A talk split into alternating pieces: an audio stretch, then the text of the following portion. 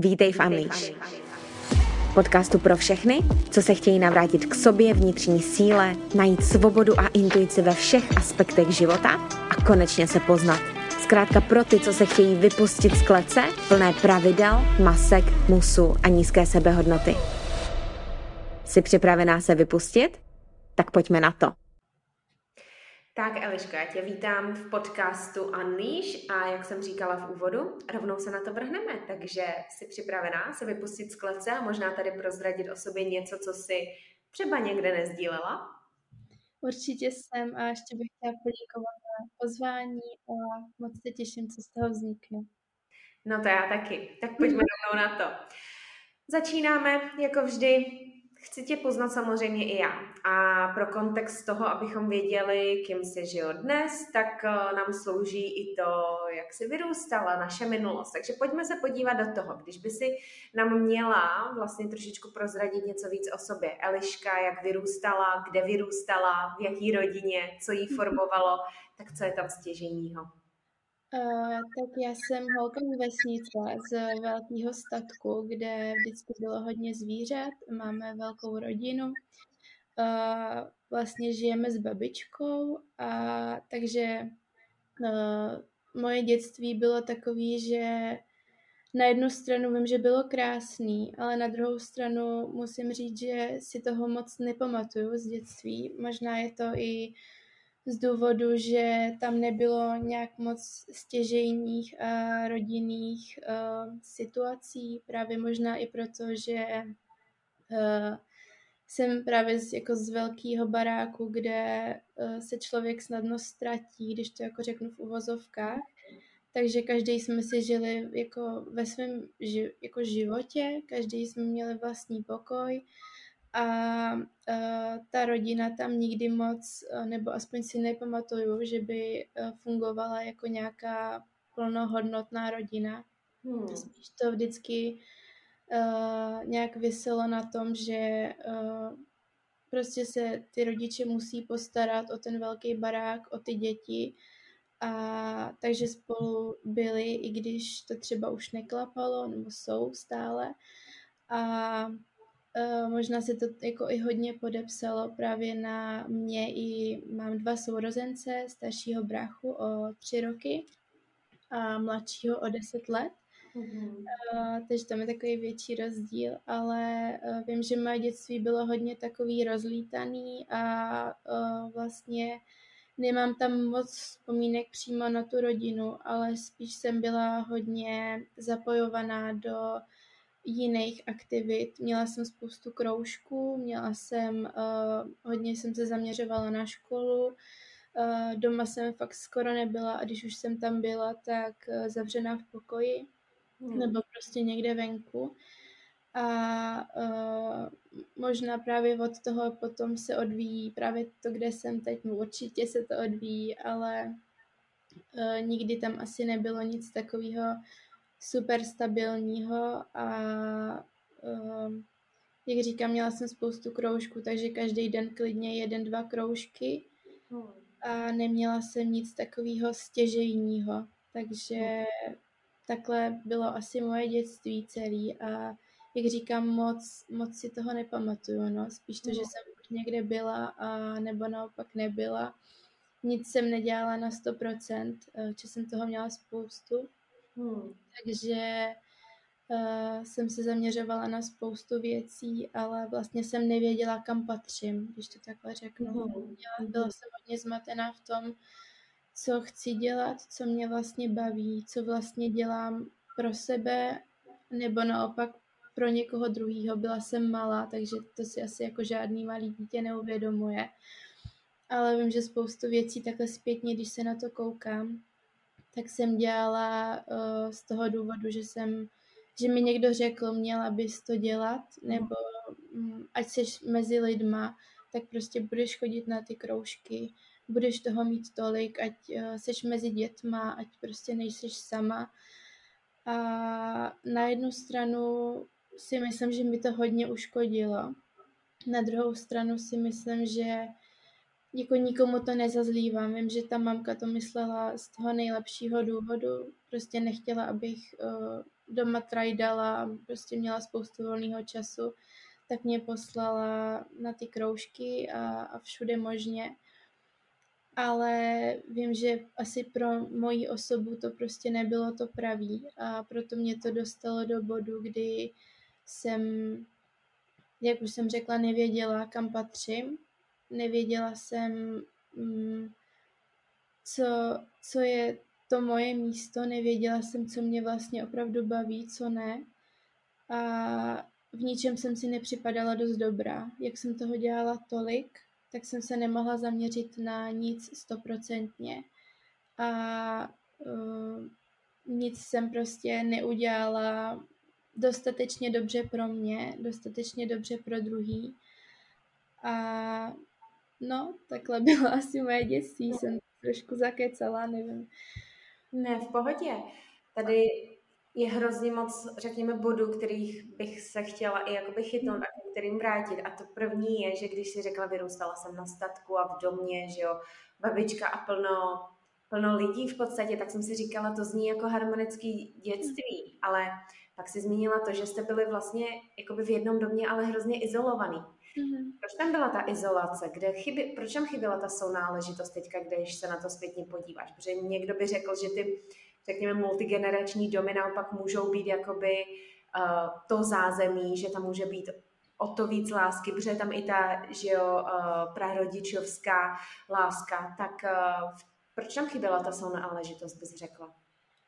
Uh, tak ta prarodičovská láska, tak ta tam byla hodně silná. To si myslím, že právě byl takový náš uh, stěžení bod, nějaká jako naše pocit domova, ale co se týče třeba právě rodičů a znova chci říct, že jako nic jim nevyčítám, oni mají pocit, že dělají to nejlepší, co můžou, ale právě jako ta starost o velký dům, starost o zvířata, starost o nějakou rekonstrukci, ještě k tomu o děti a oba dva chodili od rána do večera do práce, takže my jsme opravdu vyrůstali prostě s babičkou. Hmm. A nebo minimálně si nepamatuju, že bych prostě strávila celý den, co já vím, s taťkou i s mamkou dokupy.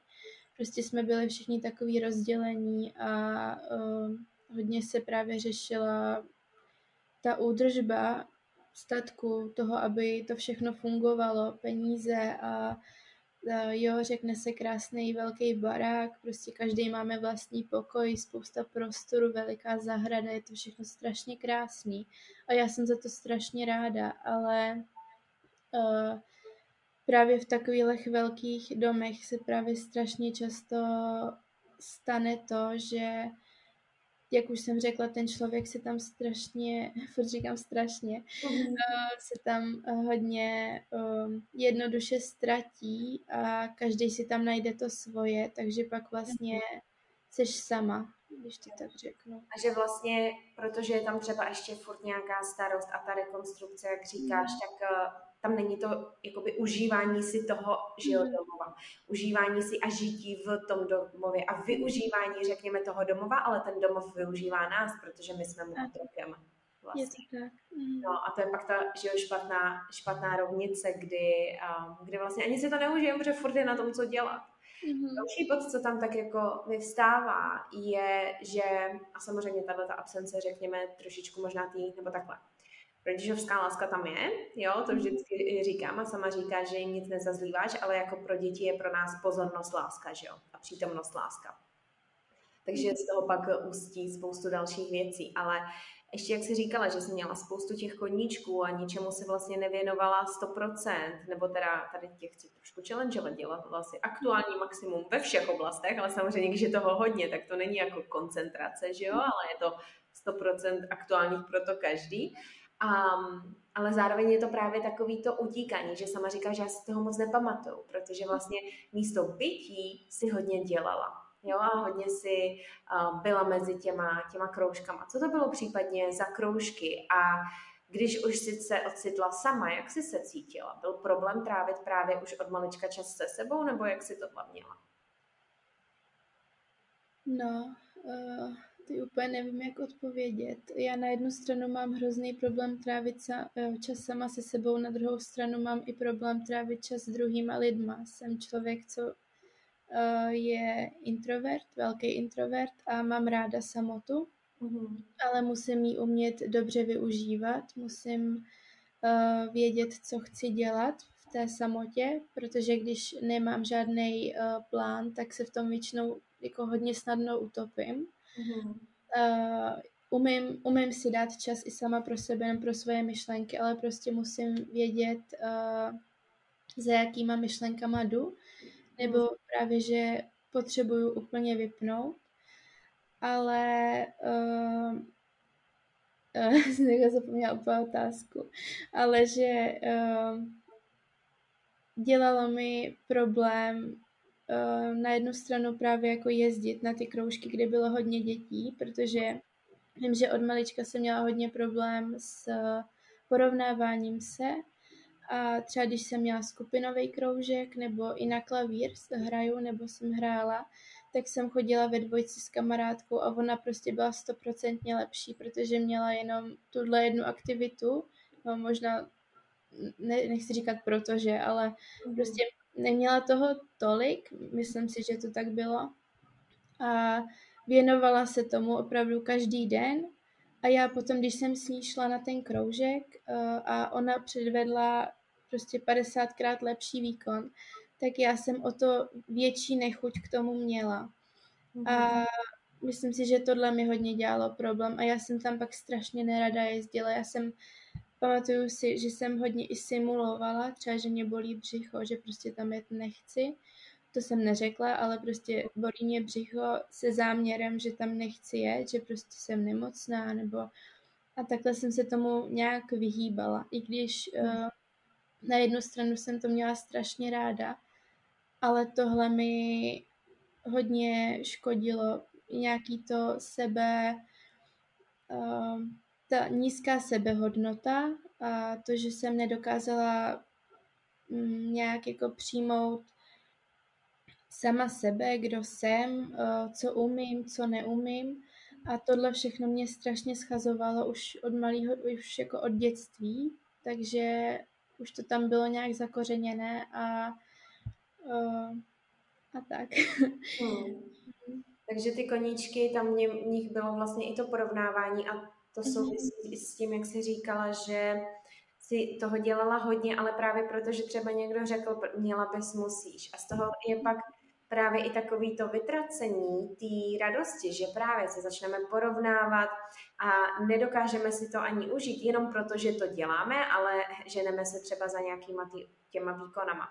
A nebo i když nás to baví, jak jsi říkala tady u tohohle koníčku, tak eh, když tam je právě ta nízká sebehodnota, tak jakoby to, že někdo umí něco v uvozovkách lépe, jak vždycky říkám, jinak, mm-hmm. tak, um, tak jakoby nás to, nás to právě může, může srážet.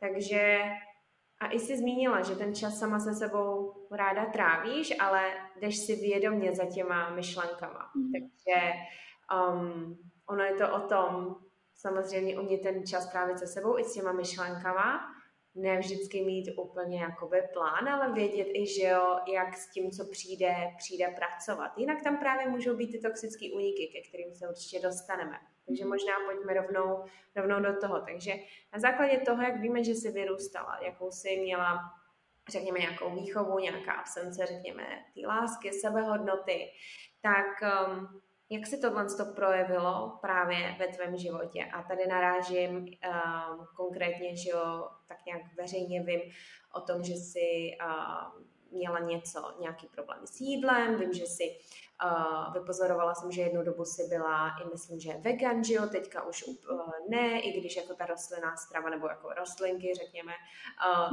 a tyhle ty potraviny stále hrajou velkou roli ve tvém jídelníčku.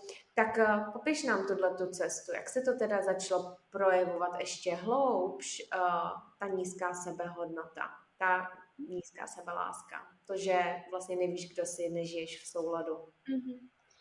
Uh, já si myslím, že asi to není žádný jako přímo bod, kde by se to nějak začalo, ale už se to táhne, jak jsem řekla, od dětství, kde jsem měla hodně nízký sebevědomí a uh, hodně v tom hrálo i to, že opravdu jsem přišla ze školy a šla jsem se zavřít do pokoje. Prostě každý jsme si žili sám svůj život, každý jsme prostě měli svůj svět v tom velkém baráku.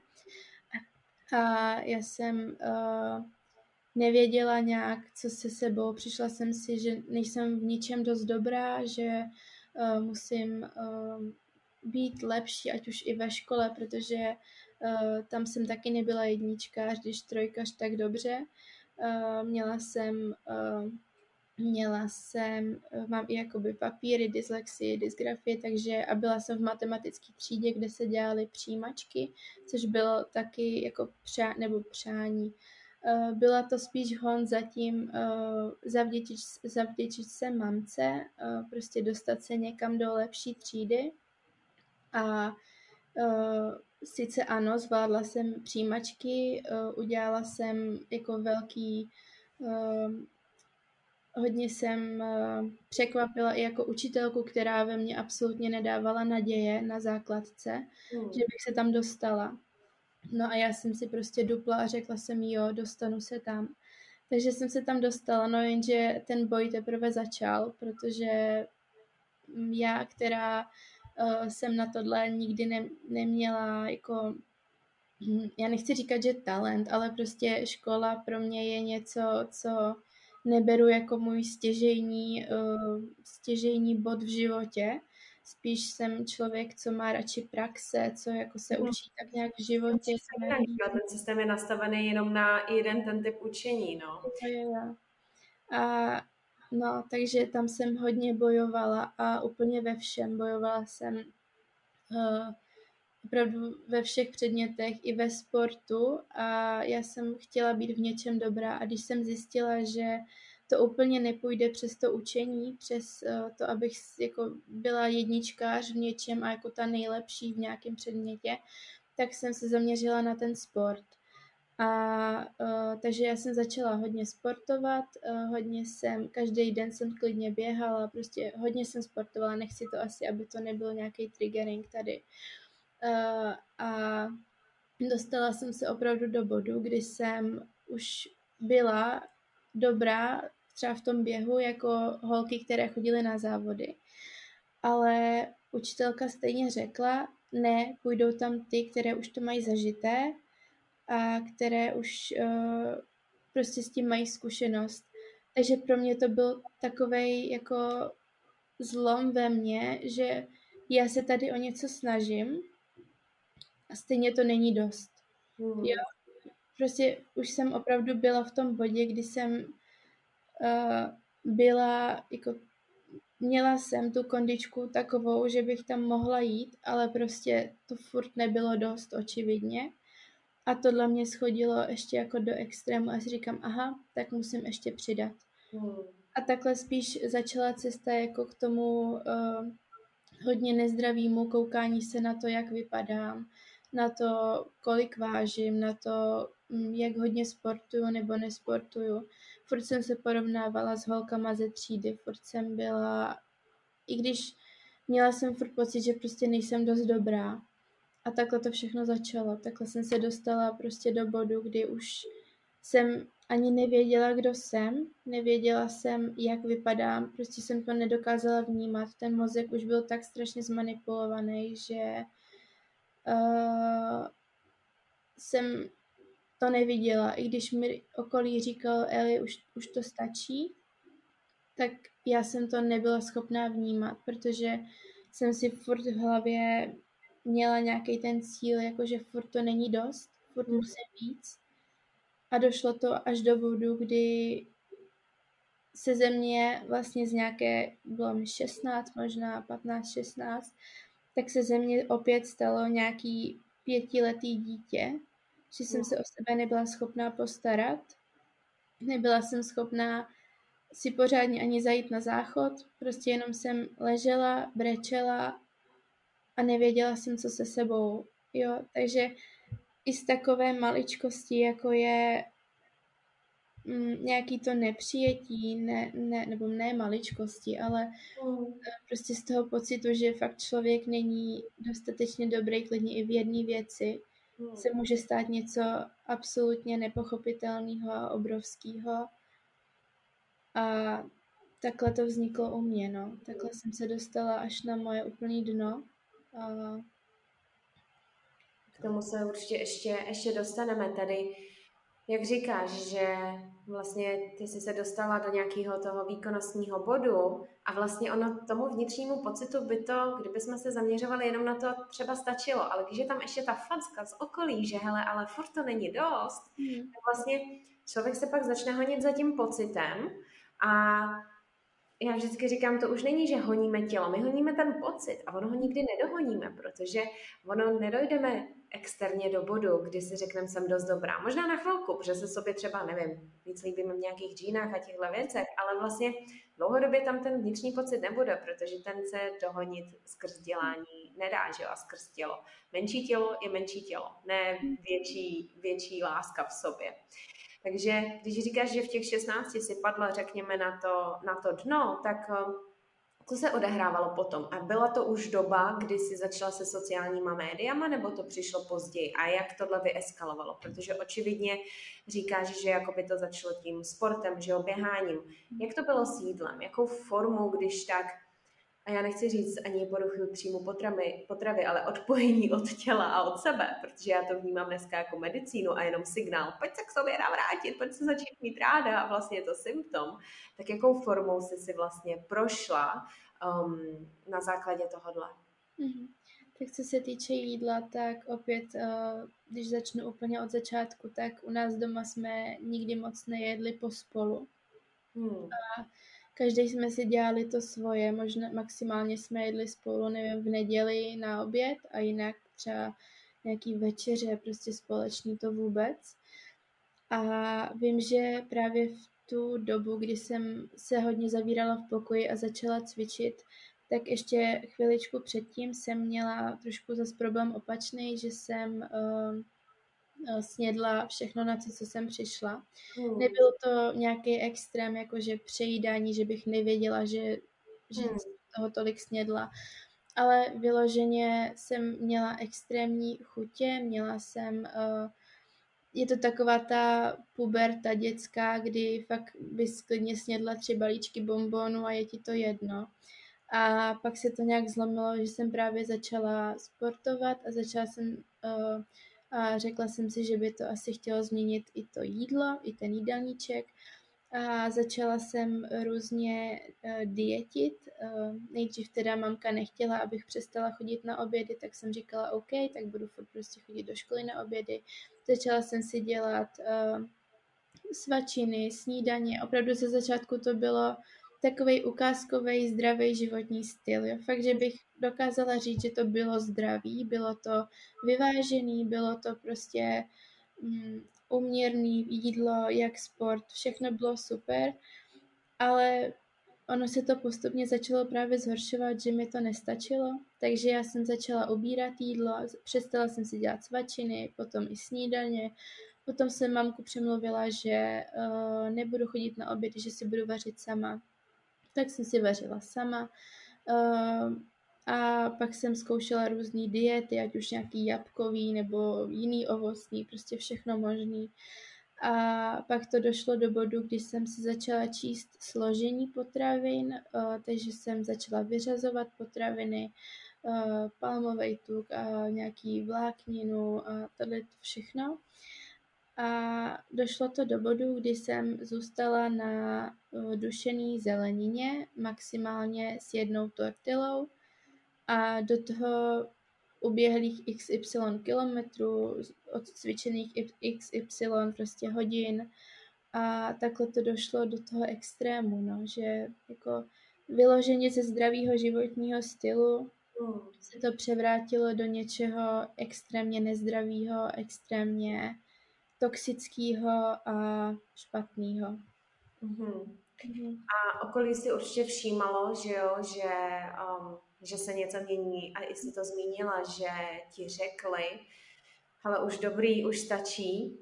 Kdy ale ty sama si řekla, že možná mám problém a je třeba to řešit? Kdy došlo k tomu bodu a mhm. případně bylo tam víc pokusů? Jak, jak probíhal, řekněme, ten návrat návrat k sobě. Mm, těch pokusů tam bylo určitě víc a já si myslím, že jsem si to v hlavě řekla docela brzo. Řekla jsem si to, když jsem se dostala právě do toho bodu, že uh, jsem, mně se to stalo, když jsem přecházela z devítky na střední mm. a vlastně o těch jarních prázdninách, tak to byl ten největší jako můj pokles, největší zlom, kdy jsem přestala jíst úplně a já jsem pak nebyla schopná nastoupit do nové školy. Ještě jsem si vybrala docela těžkou školu střední, vlastně jsem šla na stavebku. Opět to bylo z nějakého uh, pocitu, že, se, že jako chci být někdo uh, super dobrý a nějaká jako architektka. Měla jsem extrémně vysoký cíle, i když uh, jsem si neuvědomovala, že ty cíle nejsou moje. Mm. Ale prostě jsem si vybrala takovouhle školu a nelituju toho, já jsem to měla ráda a furt to jako ve mně nějak uh, ta architektura je, ale prostě to nebyl můj životní cíl očividně. A uh, ohledně toho jídla, tak tam uh, nastal ten zlom, že já jsem nastoupila i na intr, protože jsem neměla školu blízko domova.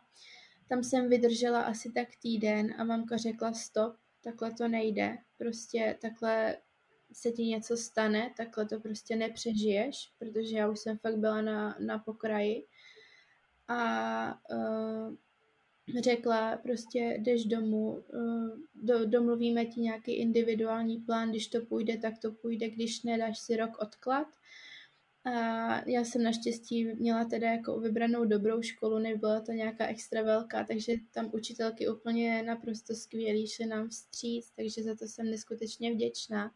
Takže odklad se nekonal, já jsem to všechno zvládala doma, teda až po nějakém čase, kdy jsem, kdy jsem se dala trošku dokupy, ale dohnala jsem to. A právě doma jsme to začali víc řešit, začalo se řešit jako co se mnou, jestli začnu jíst, jestli jako nejdřív jsme to brali hodně formou terapie, ať se navnímám sama na sebe, jezdili jsme hodně často na terapie, mamka mě opravdu vozila klidně dvakrát týdně, několik sto, desítek, stovek kilometrů až do Brna. Já jsem teda z Vysočiny, takže to byla opravdu dálka. A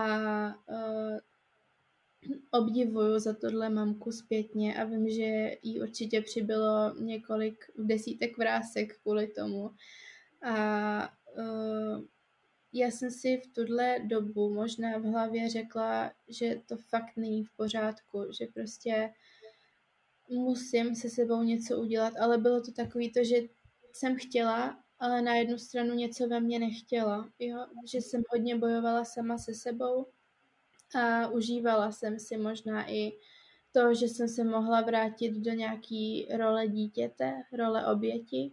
Je pro mě docela náročný to přiznat, říct to nahlas, ale možná se za to i trošku stydím, ale vím, že to tak bylo. Užívala jsem si to, že jsem najednou měla tu pozornost, měla jsem u sebe tu mamku skoro 24-7 a hrozně jsem, bylo mi to líto, bylo mi líto vidět mamku jako v, ve špatném stavu, že kvůli mě má hrozný strach a já to chápu, ale něco ve mně si to prostě užívalo, nebo ne, že užívalo, ale byla jsem šťastná, že jsem mohla být najednou ta malá holčička, ta její malá dcera. A furt jsem bojovala sama se sebou, jestli jako jo, být normální, v uvozovkách normální, mm. anebo stále žít v tady té roli, kdy jsem u sebe měla tu mamku mm-hmm. a hodně jsem bojovala, no a myslím si, že abych došla k té otázce, tak nějaký zlom, uh, kdy jsem si uvědomila, že už to opravdu stačí, uh, přišel až hodně, hodně, hodně později, když mi mamka dala nějakou větší volnost, protože já jsem člověk, co na kterýho úplně nemůžete tlačit, protože já, když na mě jde někdo z hurta, jakože udělej to teď, nebo udělej prostě tohle, tam to musíš, já nejsem schopná, já to musím cítit, já musím dojít k tomu bodu postupně, musím k tomu dojít pomalu a musím opravdu cítit, že je ten správný čas. Takže mamka pochopila, že tahat mě po všemožných doktorech, i když to byli specialisti, A opravdu objeli jsme neskutečně moc doktorů, i ty nejlepší, jak v České republice, fakt ona se neskutečně snažila mi nějak pomoct.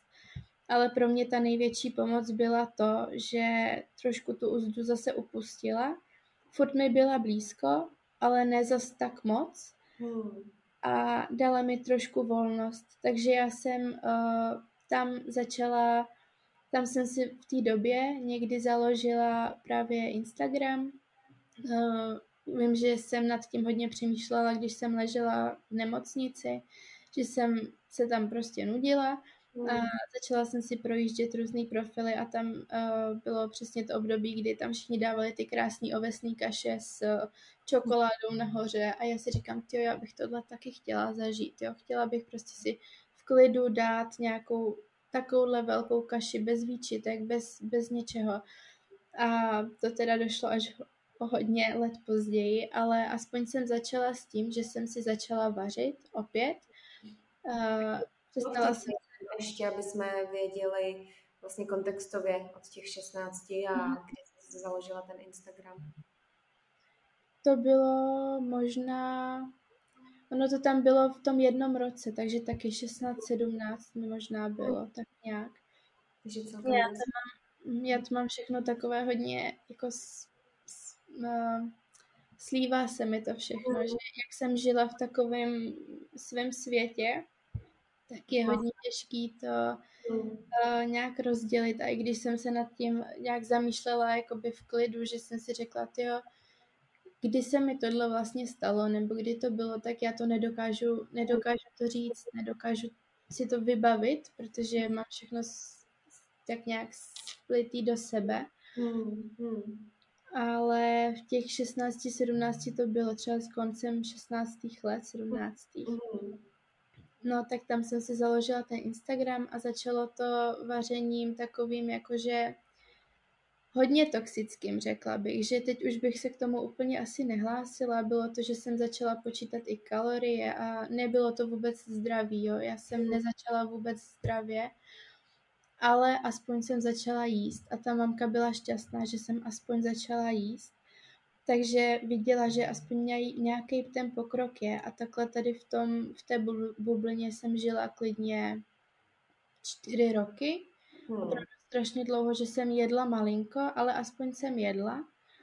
Uh, už jsem začala zase chodit do školy, začala jsem tak nějak normálně žít, akorát s velkou podváhou a s prostě s úzkostma a ne, nebyla jsem furt zdravá ani, ani omylem, ale aspoň už jsem byla nějak schopná fungovat, nějak malinko.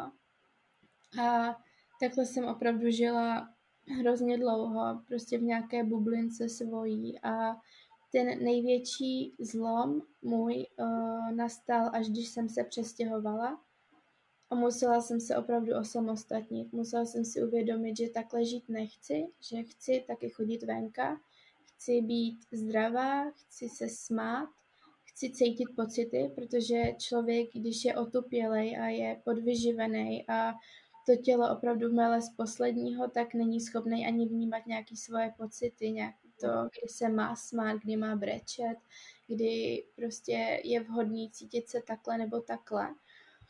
Nebo vhodný, to je řečeno špatně, ale vhodný je samozřejmě všechno, když to cítíte, ale já jsem to právě necítila. Hmm. Já jsem absolutně nevěděla, já jsem si připadala jak zombie chodící. Hmm. Takový robot, veď? Prosím? Takový robot úplně. Jo, jo, jo, robot, zombie, úplně prostě člověk neví, kdo je, co je, co se děje, uh, žijete v takové bublině, i když vám lidi okolo říkají, že to není správné, tak uh, vy máte pocit, že děláte všechno dobře. Já jsem žila v tom, že prostě žiju svůj zdravý životní styl a je mi fajn ale fajn mi opravdu nebylo. To hmm. vidím až teďka zpětně. A opravdu pomohlo mi až uh, nějaká velká radikální změna. Já jsem uh, nedávno viděla nějaký video, kde právě nějaký psycholog nebo nějaký pán, kdo se tady tím zabývá, říkal, že uh, většina lidí se není schopných uzdravit v prostředí, ve kterém onemocněla. Hmm. A já s tím upřímně musím souhlasit, nebo aspoň u mě, protože pro mě ten klíč k otevření klíčky a nějak jako vyletět do, do, hmm. do světa a k tomu uh, začít bojovat za to být zdravá bylo až to, že jsem se odstěhovala a až to, že jsem poznala, že můžu žít i jinak, než jenom zavřená v pokoji a než jenom přemýšlením nad tím, uh, jak strašně špatná jsem a jak jsem hrozná dcera a jak uh, nic neumím. Hmm. A až tohle mi tak nějak pomohlo k tomu uh, hledat si tu cestičku, zatím být šťastná, být zdravá. A hm, upřímně ještě tam nejsem, ještě tam nejsem na 100%, ale vím, už, už umím vnímat to svoje tělo, už jsem ho dokázala nějak vyživit, dokázala jsem uh, už dokážu vnímat to, z čeho mám úzkosti, z čeho mám uh, nějaký panické ataky, už dokážu vnímat to, co mi nedělá dobře, co mi dělá dobře. A tohle přišlo až opravdu tehdy, když, uh, když jsem se osamostatnila, když jsem změnila prostředí, poznala jsem nový lidi, poznala jsem nový místa a uh, takhle jsem se dostala až, až sem, mhm. zkráceně. A teďka tam by mě právě zajímalo, protože kdo poslouchá můj podcast, tak ví, že já jsem měla dlouho bulímy a vždycky mluvím o tom, že jsem čekala právě na tu změnu prostředí, že mě vyléčí. Že mi ukáže, že, nebo vlastně byla to taková ta moje role té oběti, že jo, ještě mám bulímy, protože prostě teď není dobrý, nevím, tenhle ten vztah, nebo není dobrý tady to doma, nebo uh, nový prostředí, uh, jiná země, tam je to lepší, tam se toho zbavím. A na jednu stranu vnímám, že ano, může to být motivátor, protože dostaneš impuls takového toho, ty život může být jiný, ty je sluníčko, ty noví lidi, ty nový aktivity, ale zároveň pro mě, co se tam ukázalo a co bylo tou změnou, bylo, že ano, vidím to, co může být, mm-hmm. ale zároveň kurňa ten problém tu furt je. A já ho tu nechci, protože já chci žít jinak. Mm-hmm. Takže ono, jenom se tě chci zeptat, že skutečně to byla ta změna prostředí nebo právě ta motivace toho, že já ten problém furt mám i v tom lepším prostředí. A bylo to právě ta motivace vnitřní, ne ta externí, že prostředí to za mě udělá, ale ta vnitřní, že já pro sebe chci víc a vím, že může to být jinak protože i jasně vnímám uh, jiný, jiný to svý externo, tak co to tam bylo? Byla to ta vnitřní motivace, nebo teďka, když možná tady jsem to tak načala, nebo bylo to skutečně to prostředí? Já si myslím, že to hodně souvisí jedno s druhým. Jak jsem řekla, tak to prostředí je spíš taková jako spojka. Mm-hmm. A právě mi hodně pomohlo to, že jsem poznala nový lidi, poznala jsem nové možnosti, jak žít, jak bych mohla žít. A přesně to mě dovedlo k tomu, že jsem chtěla začít něco měnit. Chtěla jsem začít uh, něco jako zlepšovat. A možná tam byl i trošku uh, ten pocit, že mě už nikdo nehlídá. Že já jsem právě třeba ty čtyři roky, jak jsem žila v té bublince, měla pocit, že mě doma každý hlídá. Prostě já jsem měla přesně nastavený časy, kdy jsem šla jíst. Jako by to mi nikdo neříkal, že mám takhle jíst, ale já jsem si je sama nastavila. A měla jsem pocit, že kdybych šla třeba o čtvrt hodinky si udělat večeři dřív, takže by se už mamka divila, jako že ty už jdeš jíst, nebo to jsem ale já měla v hlavě, jo. To nechci říkat, že by to... Ale prostě měla jsem to tak v hlavě a myslím si, že právě i ta změna prostředí a nějaký to odproštění se od tady těch špatných návyků mm. byla nějaká spojka, nějaký klíček k tomu, uh, se ty návyky odnaučit, udělat si nějaký nový návyky a právě mě to strašně pomohlo. Mm. Vím, že každému, bys, každému sedí něco jiného, každému může pomoct něco jiného, ale já u sebe vnímám, že pro mě právě to mm. přestěhování se bylo obrovský krok hmm. do neznáma, i když jsem na tom nebyla dobře a možná mě i potěšilo to, že ta mamka ve mě věřila. Ona prostě neřekla, ne, já tě nikam nepustím, protože to bude ještě horší. Ona se mě jenom zeptala, Eli, asi jsi si jistá, že to zvládneš? Jsi si jistá, že jako to tak chceš, že uh, to bude opravdu ten správný krok? A já, i když jsem měla ex, jako strašný strach, tak jsem hluboko v sobě cítila, že je to pro mě to nejlepší, co můžu udělat. Takže ano, eh, to prostředí nevyřeší všechno, ale na druhou stranu to může být nějaký velký krok k tomu, hmm. objevovat právě nové cesty, objevovat, otevřít si dveře zase někam jinam hmm. a objevit nové možnosti, jak člověk může žít jinak. Je to o těch možnostech a vidět vlastně tu jinou i realitu, protože jinak jsme vlastně v té, jak říkáš, svý bublině. Zároveň ale jenom bych to chtěla zmínit, že tím, že um, tímhle tím se zabývám se svýma klientkama, tak spousta z nich se odstěhovat nemůže.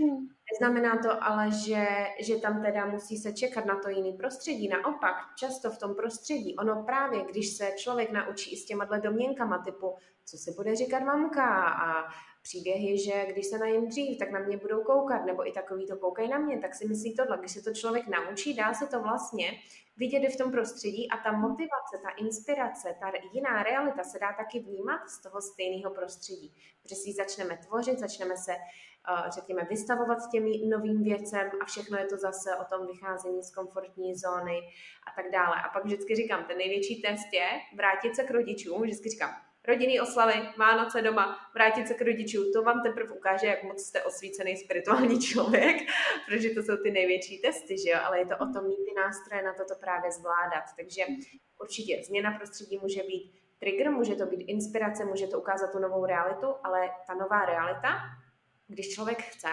tak se dá nastavit i v tom samém prostředí, protože je to jenom změněním, řekněme, mindsetu a toho, co sledujeme, a jak trávíme čas a tak. A to je zase o těch návěcích. Tak to jenom bych tu chtěla zmínit, aby náhodou si právě někdo nemyslel, že musí vždycky změnit prostředí, protože vím, že to ne vždycky jde a pro mě to byl akorát takový vždycky ukazatel toho, že jo, změnila si prostředí, na chvilku je to vzruš, ale ha, bulimie se zase objevila, tak jako co je zase za problém?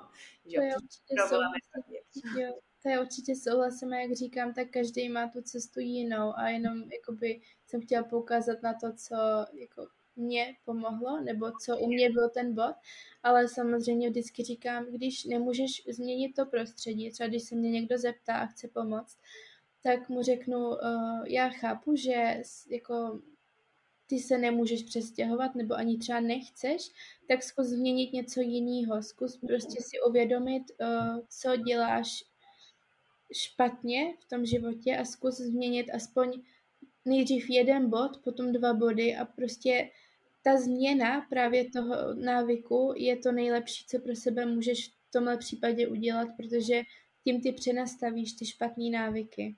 Přesně tak, budovat si nový a ty podněty, ty triggery vlastně, ať už se jedná o myšlenky, o emoce, o prostředí právě, podnětem často je prostředí, i jsem sama doma, nebo cítím tady, nevím, energii nějakou doma, jo, tak jsou akorát kompasem, kompasem právě návratu, návratu k sobě. Bavili jsme se o tom vlivu vlastně prostředí, o tom vidět tu motivaci, tu jinou realitu. Um, říkala si čtyři roky, čtyři roky, že jsi žila v té své bublině, jinak si to začala řešit, když si začala žít sama.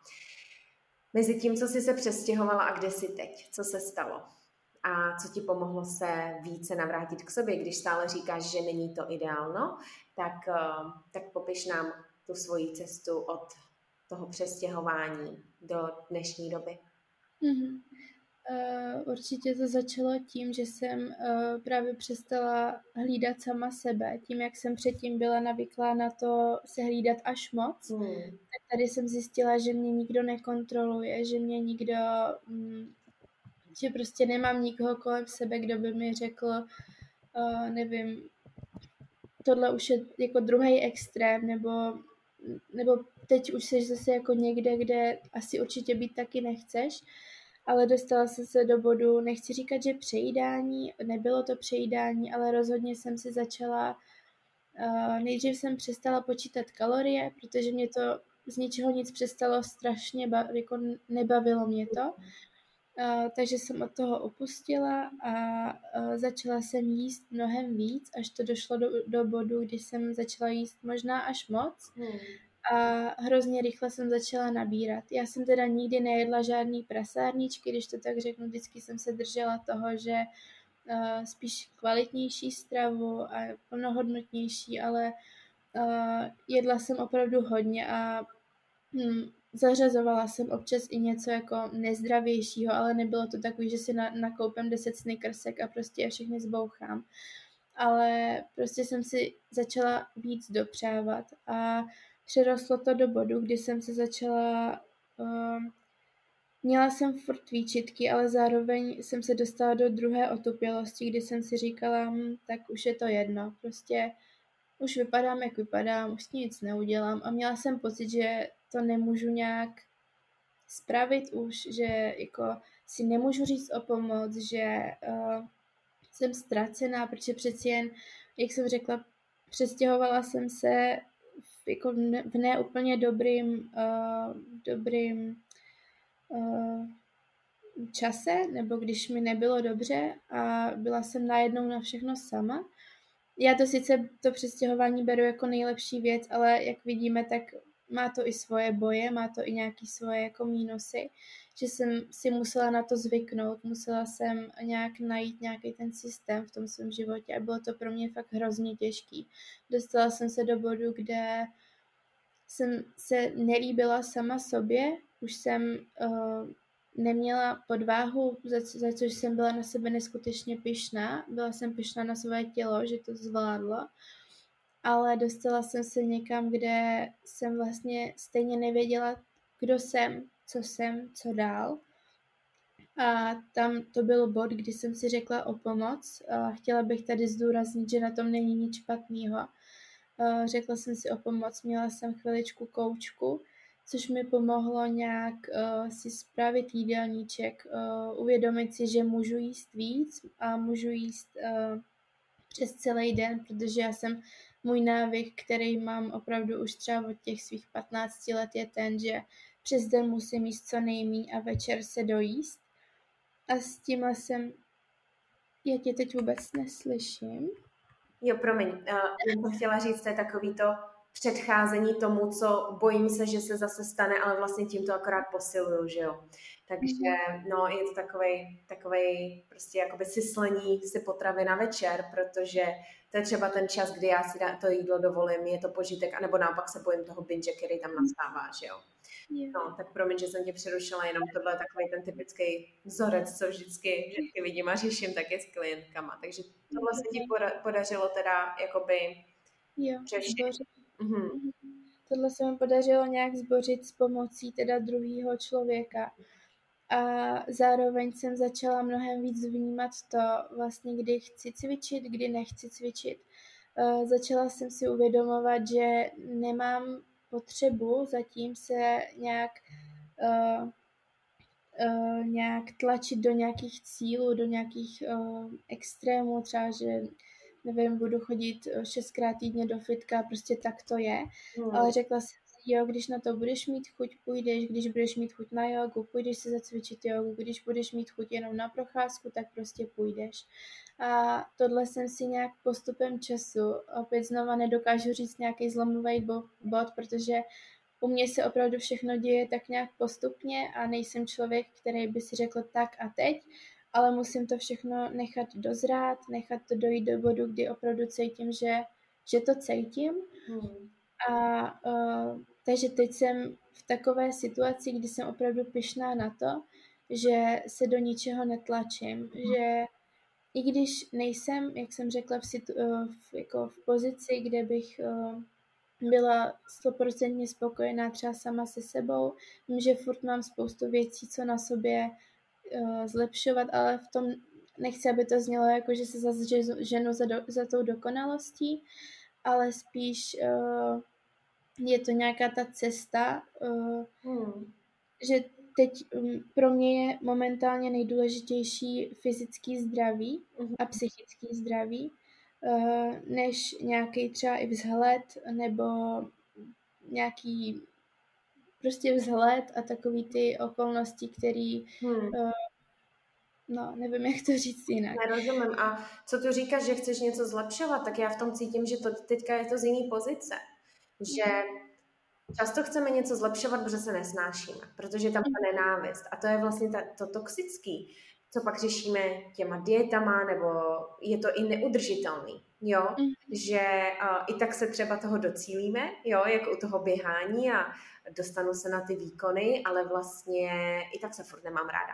Ale zlepšovat něco pro sebe, mít vizi a cíl, protože vnitřně cítím, stojím si za to, jsem tu pro víc, chci víc, tak je naopak to, co je udržitelný a to je to ta správná motivace i a to je ta správná pozice, i ze které vycházet, protože už nevychází z té nenávisti, ale naopak, řekněme, toho plamínku té lásky a respektu, jo, pro hmm. sebe, že chceme pro sebe víc, takže to je, to je určitě, určitě správně. A i když je to postupný, tak to tam je. Takže co by si řekla, že na čem chceš ještě pracovat, co by si chtěla zlepšovat, když říkáš, že ten možná vztah k sobě není uh, ještě takovej, tak co cítíš, ne, že je třeba, ale přeješ si zlepšit?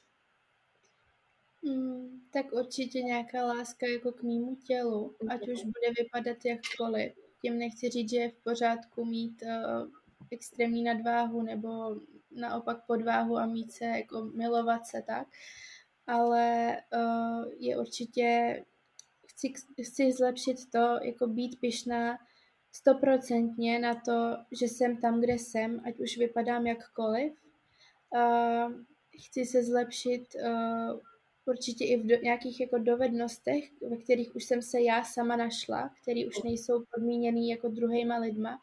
Je to například to focení, nebo yoga, nebo uh, malování, nebo teď jsem znova začala hrát na klavír, jo. Došla jsem, mm. z té nenávisti jsem postupně došla k tomu, že to vlastně miluju a vždycky se těším domů, až přijedu a zase si něco zahraju. Mm.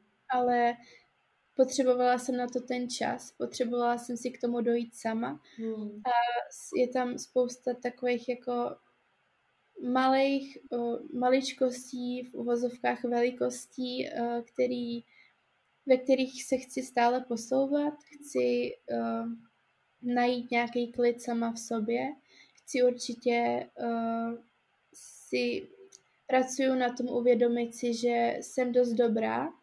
Sama pro sebe a jsem důležitý člověk třeba i pro někoho druhýho, protože to je pro mě neustále jako velká velký boj, který vím, že uh, možná je to kvůli tomu, že jsem nikdy nepocítila nějakou extrémně velkou otcovskou lásku hmm. a proto mám pocit, že uh, k sobě nemůžu pustit žádného jako chlapa, protože mám strach, že to u nás doma pak bude stejný, jak jsem to zažila já, když jsem byla malá a mám hrozný problém k sobě někoho pustit takže i na tomhle pracuju. Je to věc jako pro mě momentálně asi největší rána, nebo vidím to tak, že to je pro mě největší takový bod, jako důvěřovat i druhým a v tom se chci určitě zlepšovat a spousta jako maličkostí, který, hmm. který tak nějak přijdou postupně do toho života.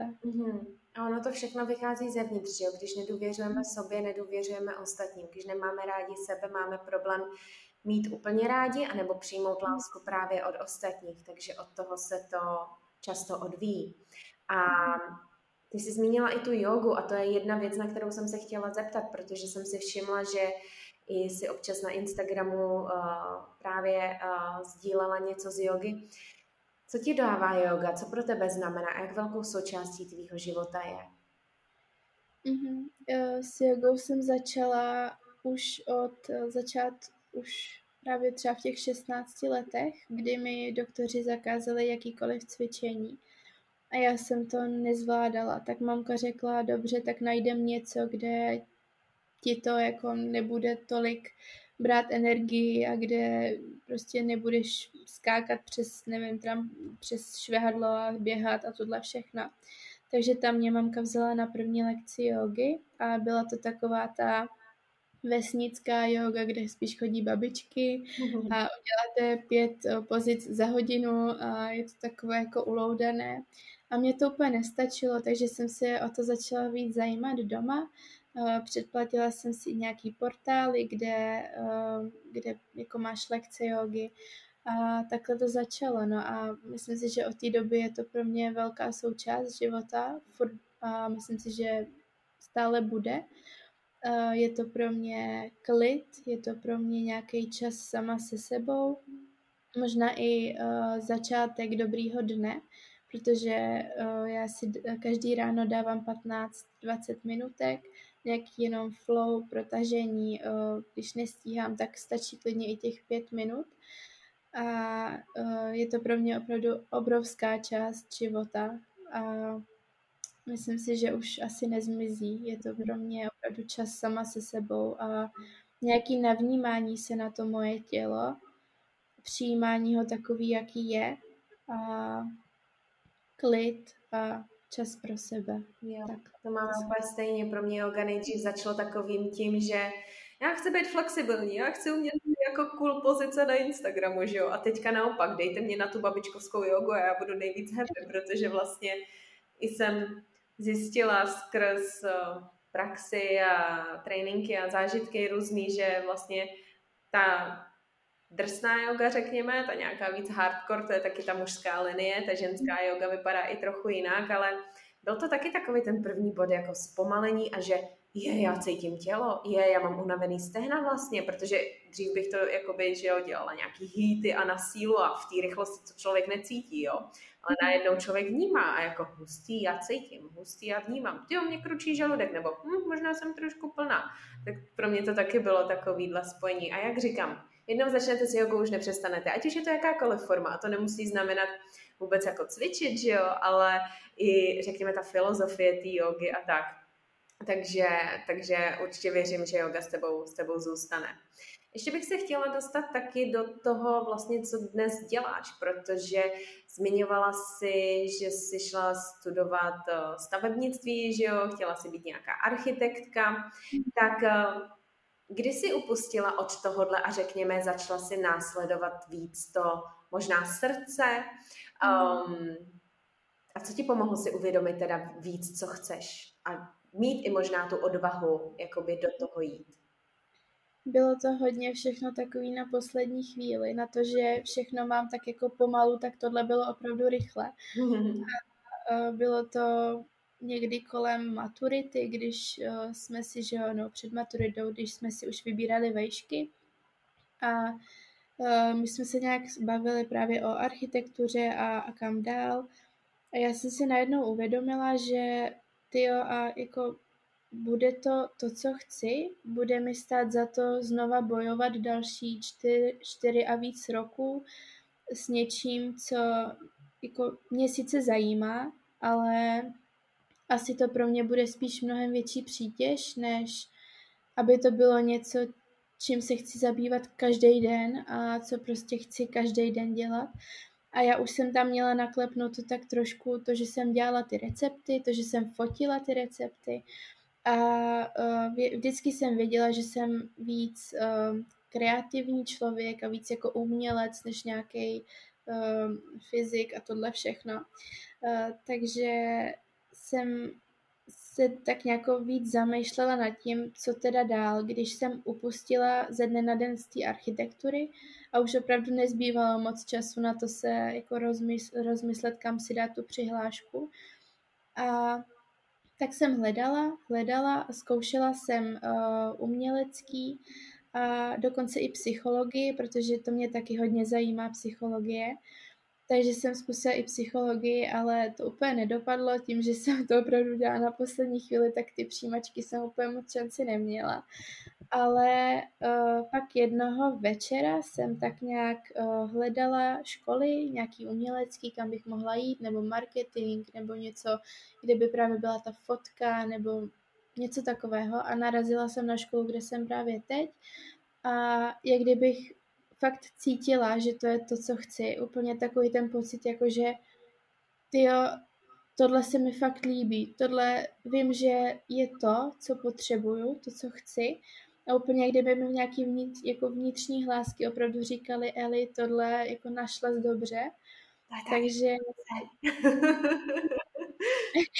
a, tak jsem tady, no. jsem v Ostravě a, a studuju eh, mark- eh, mediální tvorbu s tím, že ta fotka mě jako vzala nejvíc a našla jsem se v tom, že to je opravdu to, co mě baví, to, co je pro mě na jednu stranu ex, jako hodně velká výzva, protože jsem introvert a setkávat se vždycky jako s cizíma lidma, který, se kterými mám být minimálně hodinu a půl, dvě, a pak s nimi ještě komunikovat je pro mě hodně náročný.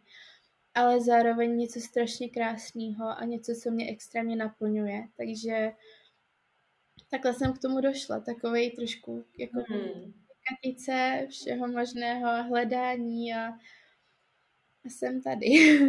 Co ti pomohlo ten hlásek poslechnout? Protože spoustu lidí ten hlásek slyší, cítí, takový ty motýlky nebo takový to v těch že jo, střevech. Co ti pomohlo ho poslechnout? Protože spoustu lidí ho neposlechne a jede stále podle toho měla bych musím, nebo očekává se ode mě. Možná to byl opravdu, protože ten hlas byl hodně silný a bylo to to, že jsem věděla, že na tu architekturu už nechci. Hmm. A možná to bylo i tak trošku tlak s tím, že jsem opravdu nevěděla, co dál. Takže uh, moc možností nebylo.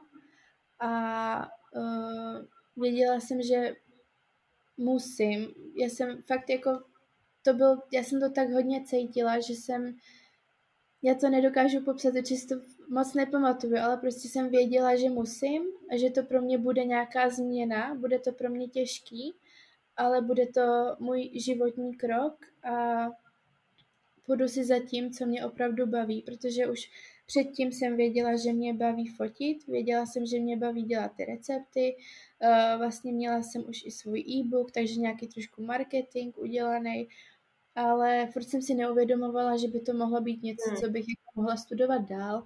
A pak, když jsem právě narazila na tu školu, tak jsem si říkala, ty jo, tak já bych vlastně mohla. Hmm. Takže tam byl takovýhle ten krok a i když mi mamka právě říká, jo, jako zvládneš to, byly tam takový malinko pochybnosti, ale prostě jsem do toho šla. Hmm. Nedokážu popsat jak, co to bylo za pocity, ale prostě šla jsem do toho a bylo to dobrý rozhodnutí. To je ten vnitřní kompas. To je ten vnitřní kompas, na který, když se napojíme, tak ať si říká, kdo si co říká, hlava zase začne mít pochybnosti, tak my víme, že to tam je.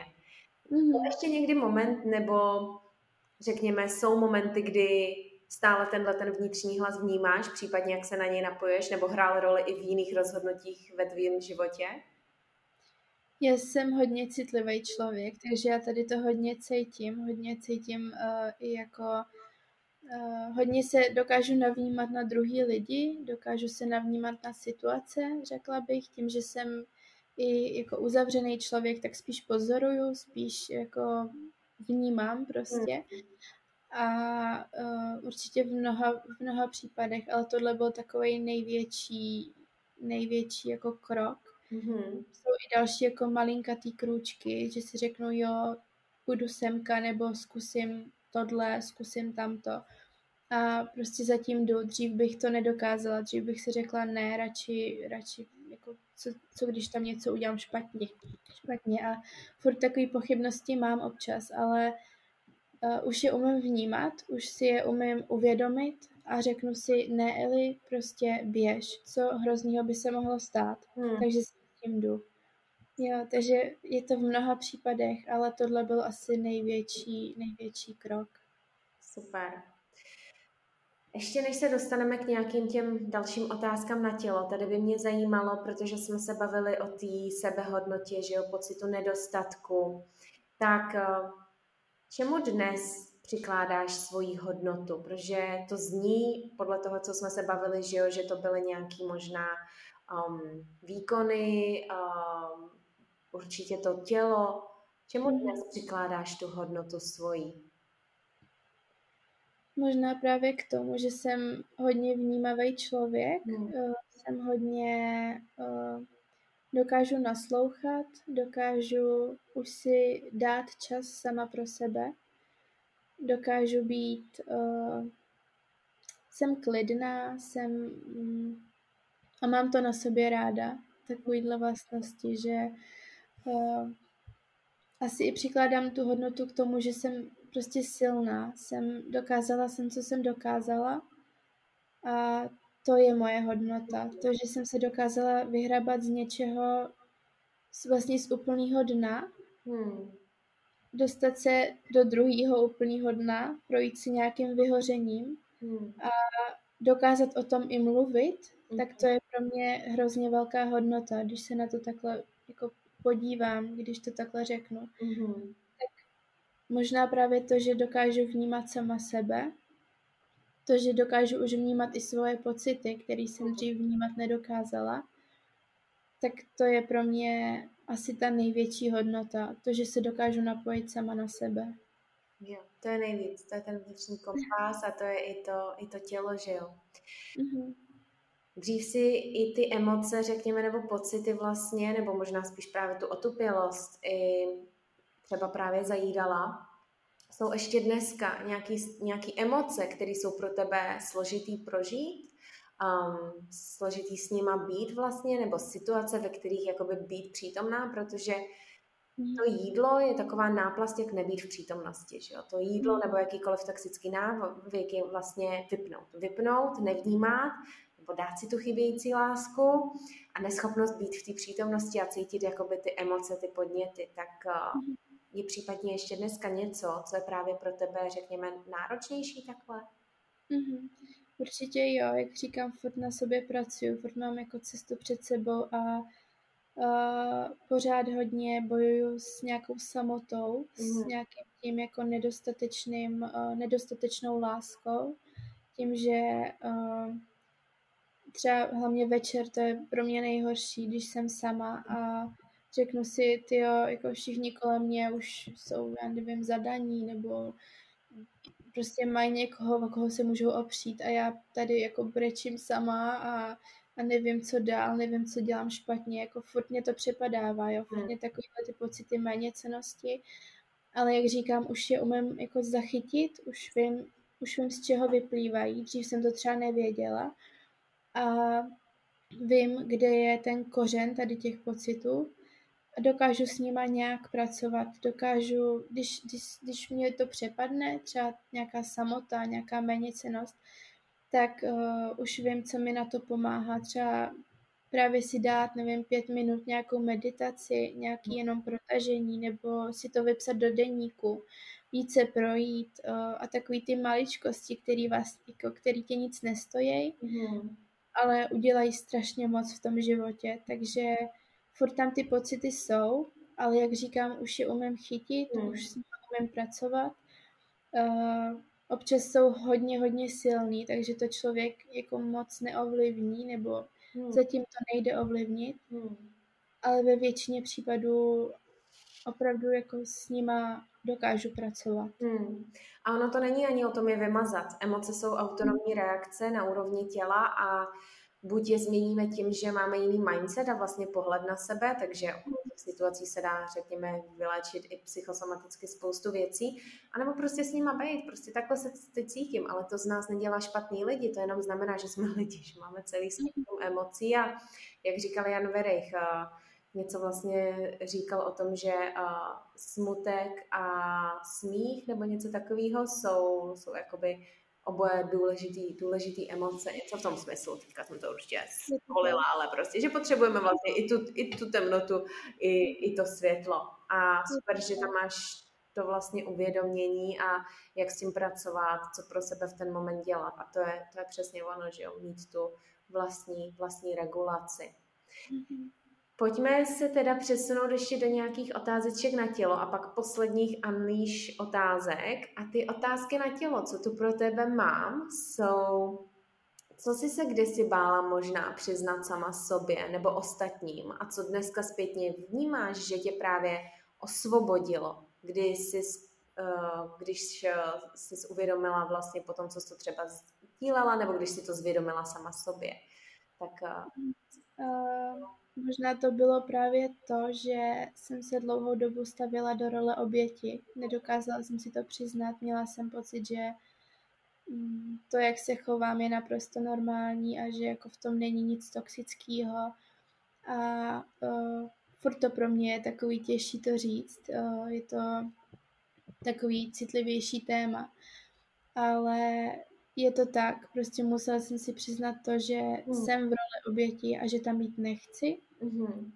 A to pro mě bylo asi jako to největší uvědomění si hmm. na té cestě za uzdravením sami sebe. A Co ti pomohlo z té role oběti se dostat? Bylo to právě to uvědomění a říct si tak a dost, já nebudu oběť, nebo mm. co tam bylo? Byla to myšlenka, byla to, nevím, rozhovor, situace? Asi to nebylo nic jako konkrétního, spíš uh, se to nabalovalo hmm. uh, na sebe nějaký jako nový zkušenosti, právě to, že jsem uh, si dovolila jít venka s kamarády, to, že jsem zjistila, jaký jako může být život právě bez toxicity, hmm. to, jaký může být uh, život jako s opravdovým smíchem. Mm-hmm. A tohle mi dalo takový ten jako impuls, že přesně tohle chci, jako chci, chci žít a nechci už být v takové té roli, kdy jako se chudinkuju a já jsem ta špatná a Hmm. Tak tohle byl ten, ty, ty bodíky malinkatý, které se na sebe jako nakupily a, a dali mi ten největší impuls, že takhle prostě žít nechci. Té roli oběti. Super. Z čeho máš největší strach? Je něčo, něco, něco, něco, čeho se bojíš? Z čeho máš největší strach v životě?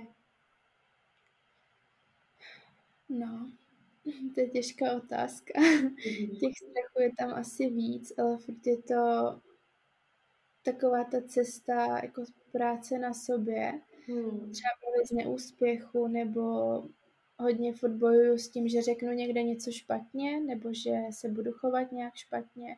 Tohle jsou furt takový pocity, který, jak říkám, já už si to uvědomuju, že s tím mám problém a pracuju na tom ale vím, že furt uh, tam ten strach je, furt tam je nějaká jako fobie s tím mít mezi lidi, hmm. být mezi lidma. Uh, nebo co se týče takových těch hlubších fobií, tak uh, to jsem si uvědomila až nedávno, že já mám vlastně hroznou, hrozný strach ze smrti, hmm. ať už blízkých, anebo i svojí ačkoliv jsem dost často stála na Prahu svojí hmm. jako smrti, tak na druhou stranu z toho mám extrémní strach. A uh, tak to je taková jako hodně hlubší, hlubší, uh, hlubší strach. A pak jsou tady takový ty spíš uh, jakoby fobie, fobie třeba jako z moře otevřeného a takovýhle takový ty, co jsou v uvozovkách banální, no. jasně, jasně. Ta smrt, to je téma, který jako začíná se o tom víc a víc mluvit, nebo možná zase já žiju v takové svý bublině, uh, ale, ale je to téma, o kterém se taky jako veřejně hodně nemluví, že jo? A to je takový to prostě tabu téma, stejně jako peníze, sex a tyhle věci, ale přijmout svoji smrt a to, že máme konečný nějaký bod, když si to řekněme, dobře zpracujeme, tak si myslím, že to může být, nebo i vím, že to může být, tak sousede, děkujeme. Počkej.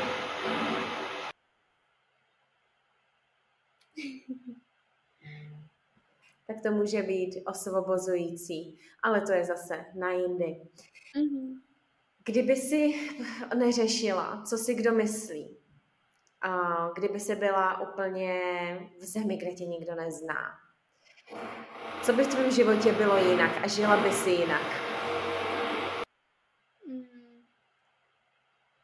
Asi bych uh, se nebála dělat... Uh, tyjo, to je těžká otázka. Tady je spoustu faktorů, který já se momentálně chci jít dělat, ale brání mě právě strach a je to třeba jít znova tancovat, znova začít tancovat nebo jít někde do, do společnosti, se právě znova začít učit hrát na klavír. Jsou to takový ty jakoby uh, věci, které vím, že mě baví, mě dělají šťastnou, ale brání mě právě ten pocit, že nevím, co si o mě kdo pomyslí. Nebo uh, bych... Uh, ty jo, nevím, asi třeba i jako nebála se víc cestovat nebo uh, založila si jsou fakt, je tady spousta, je, pro mě je to strašně těžká otázka, protože jak jsem takový tvůrčí člověk, já bych toho dělala strašně moc. A na jednu stranu mě právě brání ten strach, na druhou stranu vím, že to mám prostě ve svém cílu a někdy k tomu dojdu. Jako vím, že mě nezastaví nikdo, jsem tvrdohlavý bík a prostě to tak bude, ale momentálně mě spíš brání jako ten pocit, že ještě není ten správný čas. Je spousta věcí, které se bojím dělat jako vůči druhým, což je třeba právě to mluvení na veřejnosti nebo uh, projevování svých jako pocitů mnohem, mnohem jako víc otevřeně nebo uh, takovýhle ty klasické věci, co děláme každodenně a na těch pracuju a vím o nich, ale že by tam bylo něco takového, co bych jako dělala v nějakém svém světě, asi spíš takový ty činnosti jako tancování, klidně i zpívání, když neumím zpívat a, no, a takovýhle v uvozovkách maličkosti. Takže pojďme to manifestovat, ať to začneš víc dělat a zároveň všechno má svůj čas, že jo? Mm-hmm. Uh, já taky vždycky říkám, že má mě tohle nestínu, tohle nestínu, nebo mám takových nápadů. Všechno má svůj čas, ale zároveň někdy nás brzdí ten strach. Ale doufám, že zvítězí u tebe ten bík, že prostě si zatím, zatím půjdeš. A mm-hmm. ale neumíš zpívat, mě to taky bylo říkáno, že neumíš zpívat pojďme si zpívat, protože otevřít eh, hrdlo jako ženy je osvobozující a tam je často ten blok a potřebujeme se projevovat a je jedno, že je to falešný nebo není to falešný, možná ve výsledku, to je úplně jedno, ale jestli nás to baví, tak pojďme. Super, Eliško. Čeká nás poslední úsek a to je osm otázek, který pokládám úplně každému hostovi. Ale než se k tomu um, dostaneme, tak bych ti chtěla poděkovat za tvoji otevřenost, za tvůj čas, za tvoji i otevřenost tomu, že tady na rovinu řekneš, že hele, ještě všechno není jako tak, jak bych chtěla, ještě se nemám někde třeba dost ráda, ještě chci víc přijmout svý tělo, ještě potřebuji pracovat na tomhle a na tomhle. Já si myslím, že pracovat je vždycky na čem, že jo? Dobrý je ocenit, kde jsme, ale zároveň vědět, že OK, tak někde ještě jako to není ani na tom, kde si řeknu třeba, že jo, tak dám si pauzu s tím seberozvojem, jako dost bylo seberozvoje, že jo. Takže děkuji za tuhle otevřenost a zároveň, než se teda přesuneme k těm otázkám, je něco, co by si tady chtěla ještě ať už ze srdce říct, nebo jako připomínku na základě toho, co jsme se bavili, co by si prostě chtěla vykřičet do světa, tak eh, co by to, co by to bylo? Tak, asi by to bylo, že není nic špatného na tom si říct o pomoc, když víte, že, že ji potřebujete.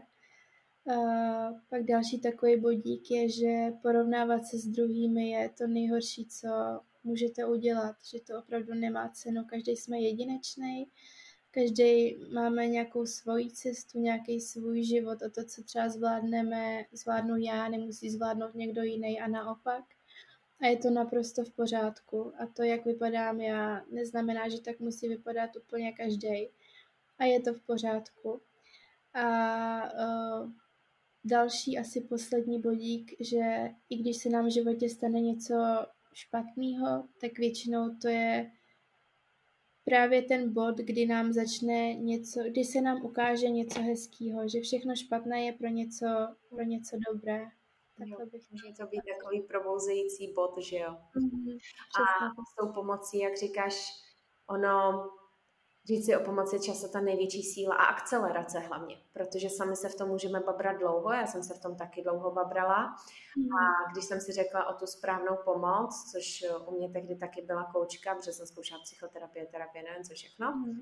tak, eh, tak se to začalo měnit a hlavně i kolektiv léčí. A to dneska vím i z hlediska jakoby nervového systému a vágus nerv, což je ten, co nám eh, aktivuje parasympatikum, tak kolektiv nám ukazuje právě ty možnosti. A že nejsme mm. divní, že nejsme sami, že jo, a že jsme prostě v pořádku, že nejsme porouchaný, jo, a může ukázat právě ty možnosti a motivaci, takže rozhodně se nikdo s ničím, i kdyby to mělo být, chci se zbavit návyku, že ráno otvírám telefon, tak najměte si kouče, který vám s tím pomůže prostě, jo, a než se s tím babrat prostě tři měsíce sama, tak pojďme to vyřešit třeba rychle za, za týden, za měsíc, takže uh, v pomoci je naopak síla a jsme nejsme tady na planetě sami, jsme prostě mhm. sociální bytosti, takže to jsem k tomu chtěla říct i já. Takže super, pojďme do té poslední části.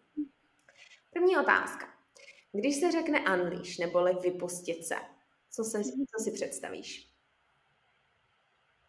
Asi nějaký sebepřijetí, klid, uh, vnímání sama sebe a vnímání svojí cesty, uh, možná nějaká i jako pomoc uh, od druhých, uh, nějaký kolektiv, kde si pomůžou lidi, když to vezmu přímo třeba takhle na tebe, tak uh, si představím i tebe. a uh, no, asi takhle spíš ten klid a sebepřijetí. Krásný. Co by si chtěla, aby se vypustilo do společnosti, abychom si uvědomili kolektivně? Um, právě možná i to, že požádat o pomoc není slabost, ale je to obrovská síla. A že by se mělo mluvit o tabu tématech, jako je psychický zdraví, jako je, um, jsou různý strachy, jako je právě nevím, sex, menstruace a takovéhle věci.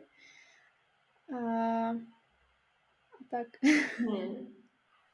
Třetí otázka. Bez jakých jeden až tří věcí nebo rituálů, návyků se neobejde tvůj den a my bychom se tím mohli inspirovat u tebe. Mm-hmm. Ne porovnávat, inspirovat. tak jak už jsem tady řekla, tak pro mě jako součást dne je ráno se protáhnout aspoň těch pět minut minimálně, že to většinou, když to neudělám, tak vím, že jsem celý den taková rozlámaná a ne, že by na tom stál jako moje pocity v ten den, ale vím, že když to udělám, tak ten den je o 150% lepší. Takže prostě ráno se protáhnout, dát si nějakou krátkou jogu. Další věc je určitě čerstvý vzduch, takže jít venka a dopřát si nějakou chvíli sám pro sebe. A třetí věc, no, asi taky nějaký jako čas sám pro sebe, klidně i vevnitř, dopřát si nějakou skincare nebo něco, dělat něco, co máme rádi, napsat si deník nebo číst hmm. si. Tak tohle jsou takové věci, které můj den dělají o dost, o dost hezčí. Mm-hmm. Super. Kdyby si měla zmínit jednu knížku, podcast nebo zdroj infor- informací, který buď ti změnil život, nebo v poslední době natchnul? Mm-hmm. Tak já teďka nedávno začala číst knížku uh, Staň se tou pravou, tak mm-hmm. ta je za mě nádherná.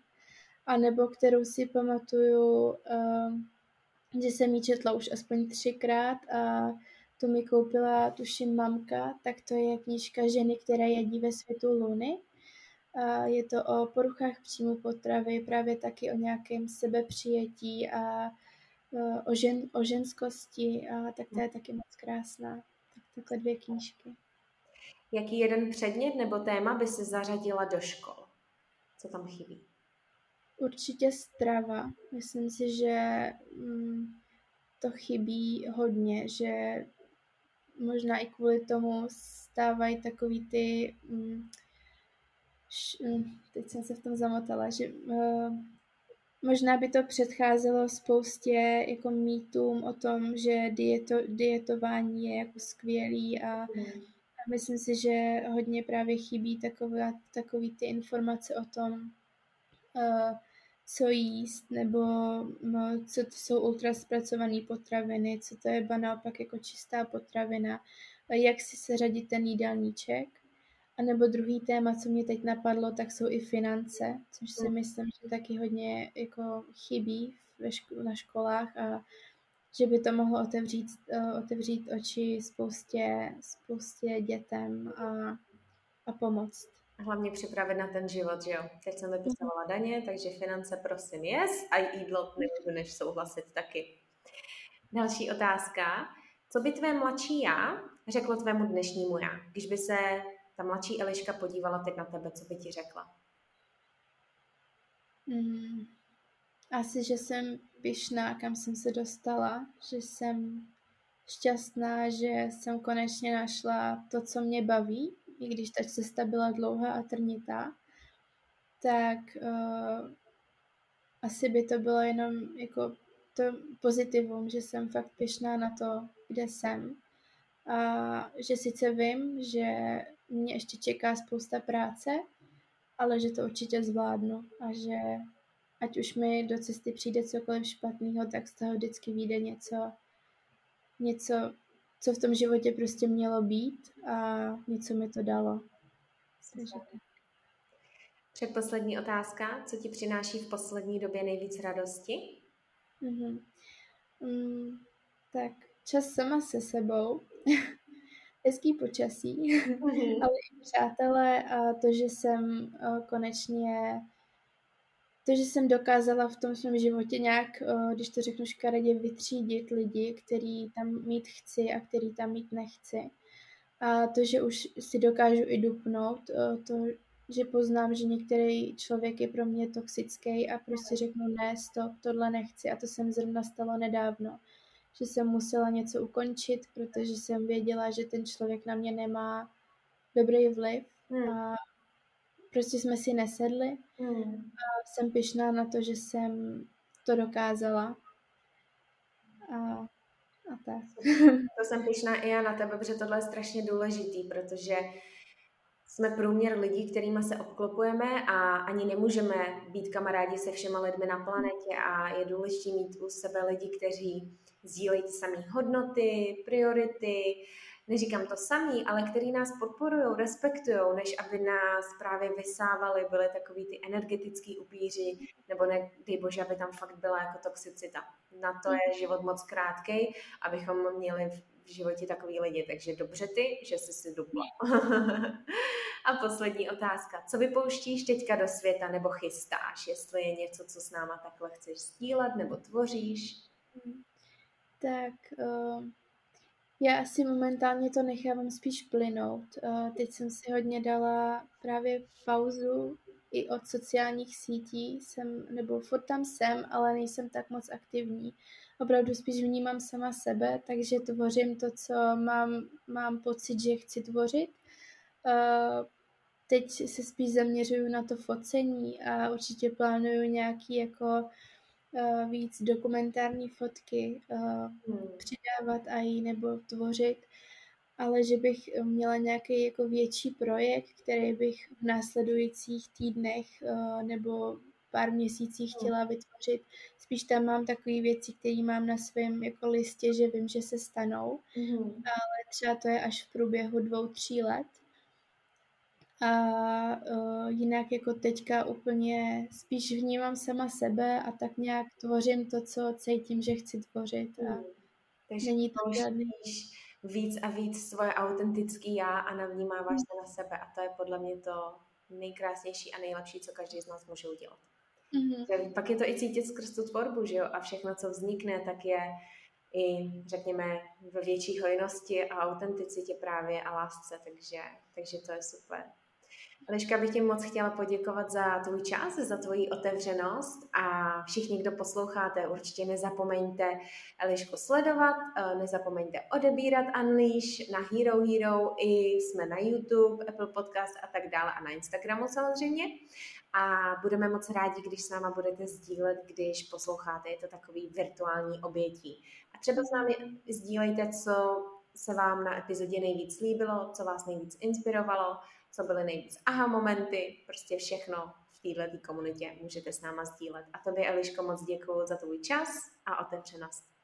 Já moc děkuji tobě na ty, já jsem si to moc užila a byl to určitě další nějaký krok vystoupení z komfortní zóny. A doufám, že to někomu něco předalo a ještě jednou moc děkuji. Já taky moc děkuji za tyhle slova a pojďme se teda všichni vypouštět do té komfortní zóny, protože pak se vypustíme do té naší nový Unleash verze. Takže nezapomeňte se vypustit a já se těším v další epizodě. Ahoj!